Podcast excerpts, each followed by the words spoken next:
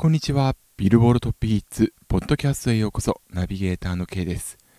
この番組は日本時間の毎週火曜日早朝に発表されるアメリカのビルボールソングスチャート、そして毎週水曜日の午後に発表されるビルボールジャパンソングスチャートのトップ10、さらには注目曲を紹介します。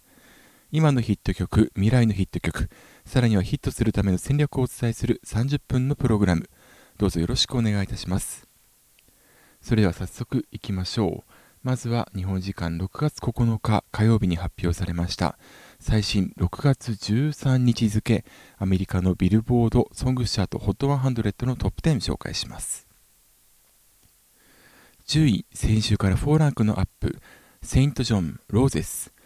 9位先週から1ランクのダウンロディ・リッチ・ザ・ボックス。8位先週から1ランクのアップジャスティン・ビーバー featuring クエイヴォ Intentions。7位先週と変わらず、デュア・リパ、Don't Start Now。6位先週と変わらず、ドレイク、 Toosie Slide。5位先週から4ランクダウン、レディー・ガガアリアナ・グランデ、Rain on Me。4位先週から1ランクのアップ、ドージャキャット、Say So。3位先週から1ランクのアップ、The Weeknd、Blinding Lights。2位先週と変わらず、ミーガン・ジー・スタリオン featuring ビヨンセ、 Savage。そして1位は先週から2ランクのアップ、ダベイビー featuring ロディ・リッチ、ロックスターでした。なんと6週連続で、えー、首位が入れ替わり、その全てが新しく1位になったと、初めて1位になったという曲になります。えー、そしてですね、今回ダベイビー featuring ロディ・リッチ、えー、6週連続首位が入れ替わる中で、初めて、えダウンロード指標で4位えー、これまではですね、ダウンロード1位が続いていたんですけれども、今回ダウンロード4位の曲が1位になっているということなんですが、これは何を意味するかと言いますと、えー、ダウンロードの試作を行っていない曲が1位になったということですね。で、これまで5月9日付以降で1位になった曲、えー、トラビス・スコットキッド・カディの THE SCOTTS というユニットによる THE SCOTTS、ドージャ・キャット featuring ニッキー・ミナージュの Say So、今週はですね、ニッキー・ミナージュ、フィーチャーされていないバージョンの方が、えー、ポイント高かったので、ニッキー・ミナージュのフィーチャリング名義がなしになっています。はいえー、それから、えー、アリアナ・グランデジャスティン・ビーバー、 Stuck with U、ミーガン・ジ・スタリオン・フィーチャリング・ビヨンセ、サベージ。先週はレディ・ガガアリアナ・グランデ、レイン・ノン・ミー、こちらが1位になっていたんですけれども、こちらすべてですね、1位になった週に、えー、公式サイト、歌手の公式サイトでもって、シングル CD、それからレコード、カセット、まあ、このいずれか、もしくはその全てで、えー、いわゆるフィジカルがそのサイトで売られていて、それを購入すると、えー、フィジカルが届くまでに時間はかかるんですけれども、それとは別に買ったタイミングでダウンロードが可能になるという、いわゆるフィジカル施策というものを行っていました。で、これによってですね、えー、少なくとも3万、多ければ10万を超える数字でダウンロード獲得しまして、えー、ダウンロード指標が1位になり、それが総合で1位を取る原動力になっていたんですね。ところがこのダウンロード指標っていうのは、アメリカでは3つ指標があって、ストリーミング、ラジオやプレイ、ダウンロードの順に影響力を持っている、ウェイトが高かったりするんですけれども、そのウェイトが一番低いダウンロードでもって、えー、まあ、その施策を行っていた。で、このダウンロードは唯一、所有指標、他は接触指標なんですが、この所有指標で1位になっているということはどういうことかというと、所有というのは基本的に1回買えばいいものであるので、要は、ここが伸びたとしても、えー、施策が取られたとしても、翌週に一気に下がる。言ってしまえば、諸刃の剣であるんですね。なので、この所有指標を伸びて翌週っていうのは、急激にこのダウンロード指標は下がる。そして、えー、全体的にも下がるので、実は総合1位取った翌週に、キッド・カディとトラビス・スコットのザ・スコッツによるザ・スコッツ、それから、えー、アリアナ・グランデとジャスティン・ビーバーのスタック・ウィズ・ユー、まあ、さらには、そのスタック・ウィズ・ユーと同じ週に3位に初登場した、えー、69のグーバー、こちらについては翌週トップ10からすぐに落ちてしまっているんです。まあ、これでもってそういったフィジカル施策を取っている曲がすぐにトップ10しトップ10落ちしてしまう状況でもって、えー、社会的なヒットと言えるかどうかっていうのは正直疑問っていうのがあったので、まあ、今回ダベイビーフィーチャリングロディ・リッチのようにフィジカルの施策を取っていない曲がちゃんと1位を取るっていうことを考えるとようやく、まあ、本来の、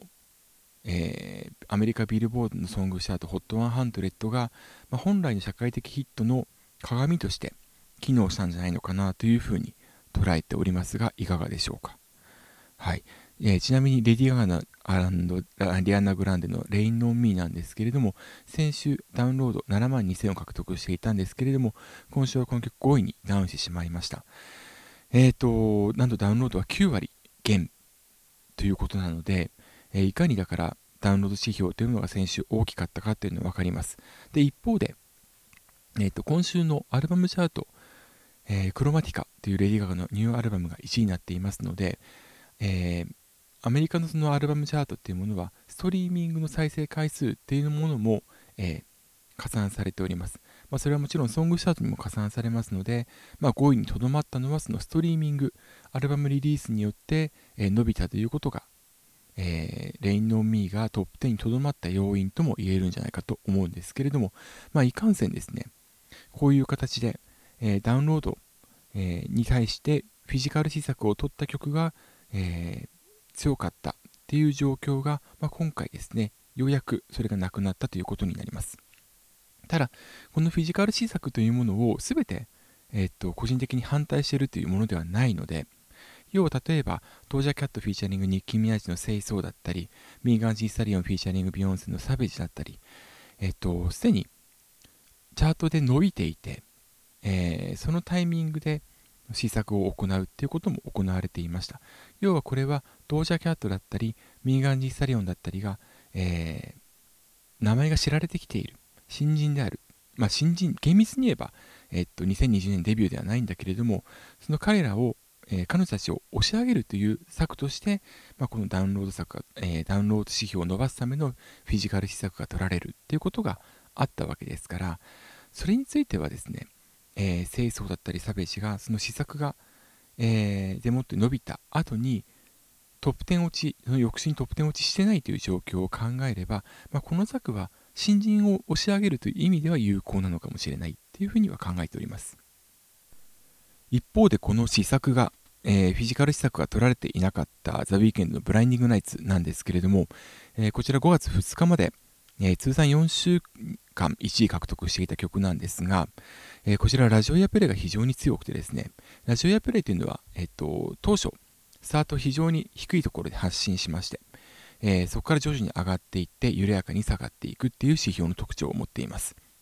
で、このブラインディングナイツ、えー、これまで9週連続で、え、1位獲得しておりまして、今週まで。えー、それが大きく影響しておりまして、え1位がですね、本当にどんどん入れ替わる中にあって、今週、ブラインディングナイツは3位入っておりますので、いかにこのラジオやプレイが、えー、と強いか、そういった曲が、え、長く残っていくのかということがよくわかります。えー、それこそ、ザ・スコッツ、それから Stuck With You, Rain on Me に関しては、その初登場で1位になっていた。それはつまり、えー、ストリーミングダウンロードでロケットスタートを切る、えー、っていうことをですね、まあ、ダウンロード指標の、えー、をそこをですね、え、フィジカル施策でもって強化するということによってロケットスタートを果たすことができたんだけれども一方でラジオやプレイは本当に下位のスタートだったのでで翌週ダウンロードが一気に落ちたといった時にラジオやプレイが追いついていないんでガクンと下がるということがありえます、えー、ですから逆に言えばそのラジオやプレイが強くなければ、えー、アメリカの方では初登場から翌週以降も1位を取り続けることができないということがよくわかりますしラジオやプレイが強い曲というものがえー、ずっと上位に残っているっていうことが言えると思います。さて、えーと、あちなみにこのダウンロード指標ですね、フィジカルでもって、フィジカルを売ることによって、この指標を強くするという施策は、ここ最近よく見られることなんですけれども、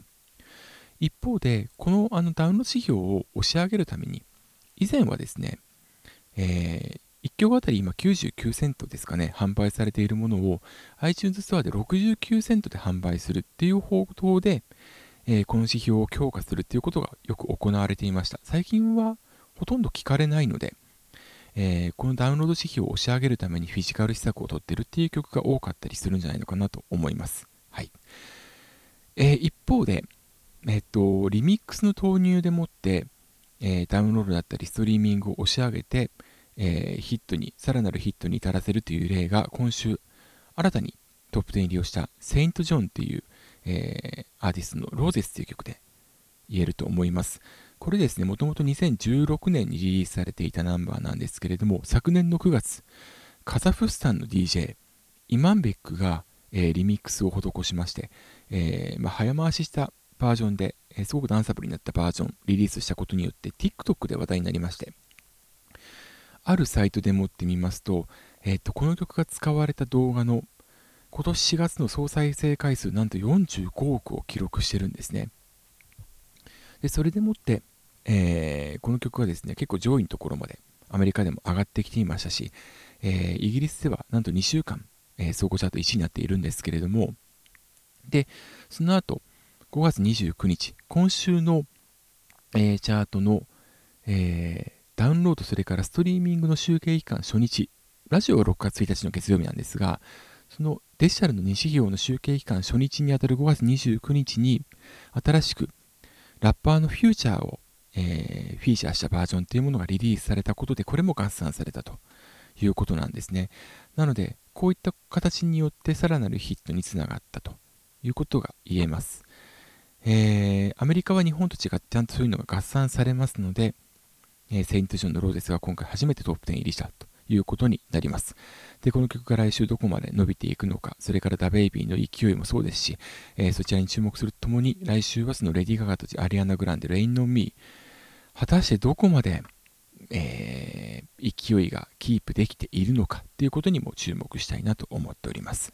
以上が6月13日付アメリカのソングスチャートビルボードの HOT100 トップ10の紹介でした。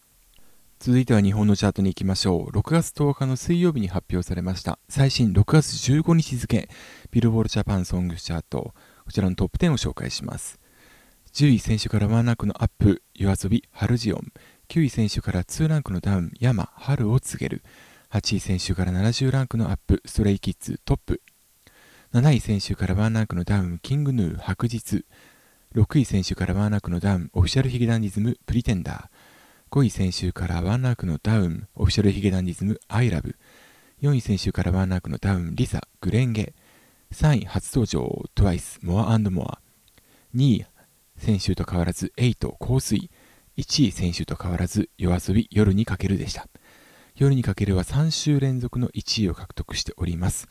えー、それから瑛人さんの香水に関しては2週連続の2位ということで、えー、2週連続でワンツーがシングル CD をリリースしていない曲、さらには、えー、インディで活動している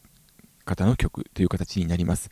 エイトさんは、えレコード会社にも所属していない、芸能事務所にも入っていないということで完全インディペンデントですから、え、インディの曲というのが本当に今、え、強く、えー、強いというのは、まあ、以前もブログで愛される動画が強いということを紹介したんですけれども動画初のヒット動画で支持されている曲のヒットというものが今本当に強いということがよくわかります。その動画初のヒットで言いますと、まあ、動画初というわけでもないんですけれども日本でも高く、えー、支持されております、えー、K-POP のグループ TWICE、え、彼女たちの、えー、カムバック曲である More and More こちらの方が、えー、今回3位に初登場を果たしています。動画再生が2位で、えー、ストリーミング5位、ラジオや、えー、失礼しました。ダウンロード9位ということで、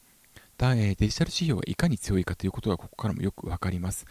えーと、日本でのリリースではなくて、えー、韓国のカムバック作ということですから、まあ、アルバムは、えーと、CD でリリースされているんですけれども、まあ、デジタルの方で、えチェックしている方が非常に多いということが分かりますし、実はあの、まあ、TWICE もそうですが、特にアイズワンに、まあ、極端に現れているんですけれども、日本の曲がシングル CD セールスとかに特化していて、えー、デジタルはそんなに強くないのに比べて、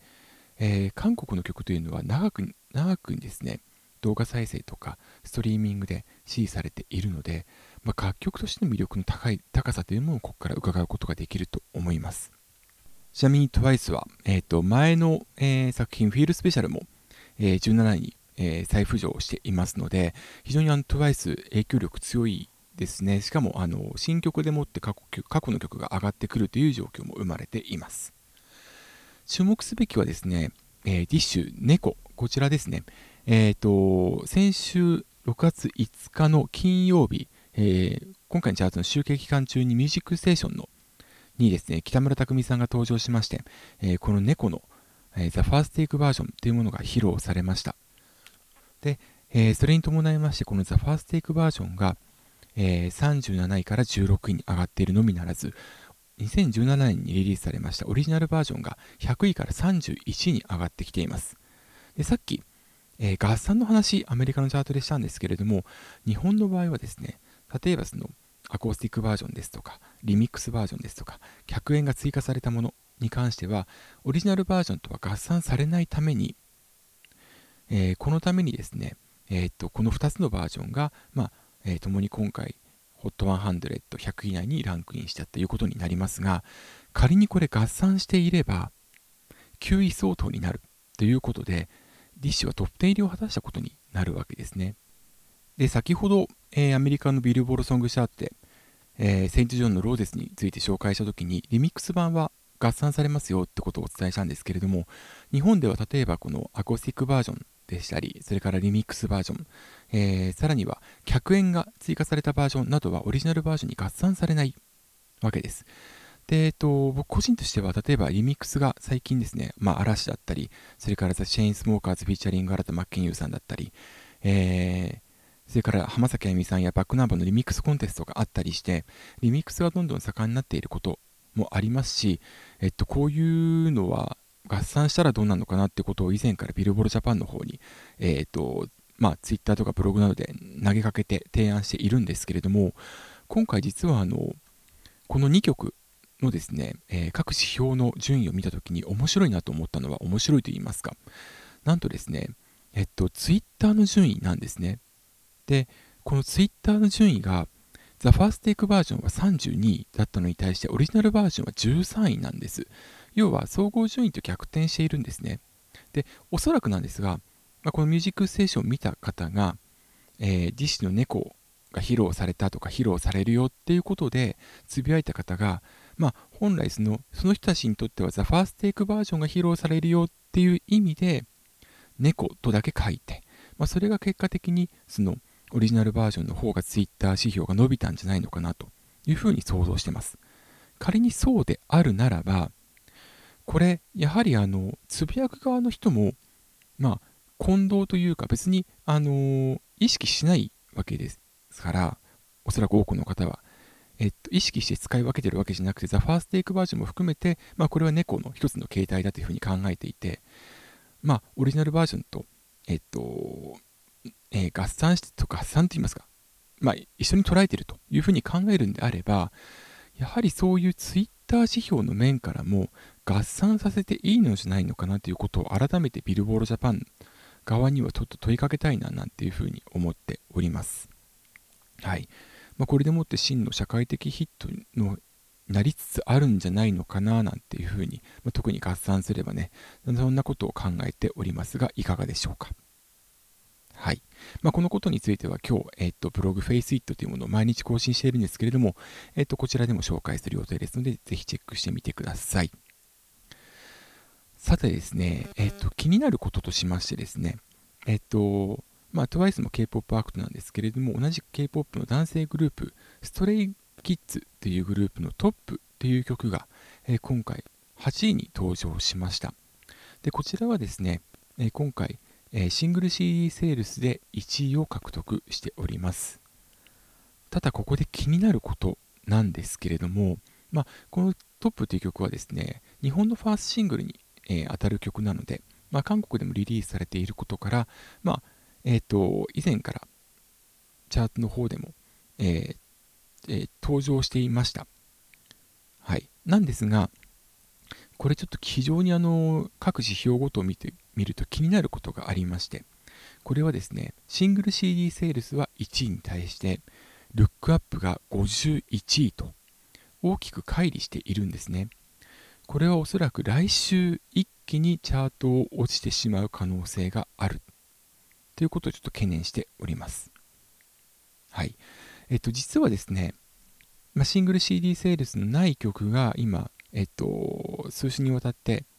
1位、2位になっていますよと。この4週間で見ると、えっと、6月1日付は、えー、リサさんの紅蓮華が2位になった「鬼滅の刃」の最終回の影響もあってっていうことなんですが、この4週間でいくと、実に3週が、えっと、ワンツーフィニッシュともにシングル CD セールスされていない曲、いない週ですね、なっているんですが、来週以降は、えー、ジャニーズ事務所の所属歌手がですね、えっと、今週10日に、えー、キングプリンスがメイジーナイトをリリースして、以降ですね、立て続けにシングル CD をリリースしますので、おそらくこのシングル CD の強い曲が、えー、1位を取っていくんじゃないのかなというふうに予想できます。ただ、そういった曲がですね、えー、そのシングル CD の加算2週目以降にトップ10に残るかどうかということがちょっと、えー、気になるところで、まあ、今回はですね真の社会的なヒット曲を見るえー、をどうやって判断するかについてちょっと自分の見方を紹介したいなというふうに思っております。主に3つあります。シングル CD が強い曲、えー、これが本当に真のヒット曲と言えるかどうか。今、あの上半期のチャート前回の、えっと、ポッドキャストで紹介したんですけれども、ここで強いのはやはりヒゲダンとかキングヌーですとか、あとリサさんのグレンゲですとか、えー、いった、そういったいわゆるストリーミングや動画再生といった接触指標が強い曲といった曲が、えー、ロングヒットしていて結果的に上位に来るっていうことが分かりました。一方でシングル CD に強い曲については乃木坂46も日向坂46もトップ10に入っていません、えー、そういう状況もあってですねシングル CD に強い曲がまあ、大ヒットしているかというと実はそうでもないじゃないかということが言えるということは前回のえ上半期の振り返りでも紹介したんですが、シングル CD が強い曲、これは、まあ、簡単に言ってしまえばその接触指標が強くなければロングヒットにならない。えー、それでもって、えー、年間チャートでも上位には進出してこない。ただ、えっと、そういった曲が毎週そういうふうにリリースされると、1位が毎週のように入れ替わるということで、まあ、一見するとシングル CD のセールスランキングとビルボールジャパンの総合チャートはそんなに変わんないじゃないかというふうに、えっと、見られがちなんですが、実はそうではないと。えシングル CD セールスが強い曲が真のヒットと言えるかどうかを見るための3つのポイント、紹介していきます。1つ目は、えー、シングル CD セールスが初めて加算された週のチャート構成比を見るということです。でこれはですね、えーと、ビルボールジャパンでは総合順位と各指標の順位えー、その最新順位、それから、えー、それまでの、えーと、グラフですね、そこに至るまでのグラフ、さらには最新週のポイントにおけるチャート構成比、各指標がどれだけの比率になっているかということを、えー、チャートインサイトというホームページ、チャートインサイトというページで見ることができます。でこのチャートインサイトのページで曲名をクリックすると、その最新のチャート構成比がわかるんですけれども、今挙げたストレイキッズのトップは、えー、8割近くがシングル CD セールスで占められています。で、一方で、えっと、動画再生、それからストリーミングは最新チャートにおいては300以内に入っていないので、ポイント加算されていないんですね。ということは、えっと、チャート構成比で見ると、明らかにシングル CD に特化していることがわかるので、まあ、そして、えっと、他の指標が、特に接触指標がえーと、加算ゼロであることが分かるのでそう考えると来週シングル CD セールスが急激に減るっていうのは、まあえーと、シングル CD に強い曲は大体ですね急激にその翌週のシングル CD セールス下がるのでそうなると他の指標が稼いでいないことによって、えー、総合チャートも急落するということが予想されます。でポイント2つ目なんですけれどもシングル CD セールスとルックアップの順位の差要は乖離がどのくらいあるかどうかです。シングル CD セールス、えー、に対してルックアップっていうものはパソコンに CD を取り入れた際に、えー、インターネットデータベースでもにつながって、えー、曲名とか歌手名が表示されますよねこの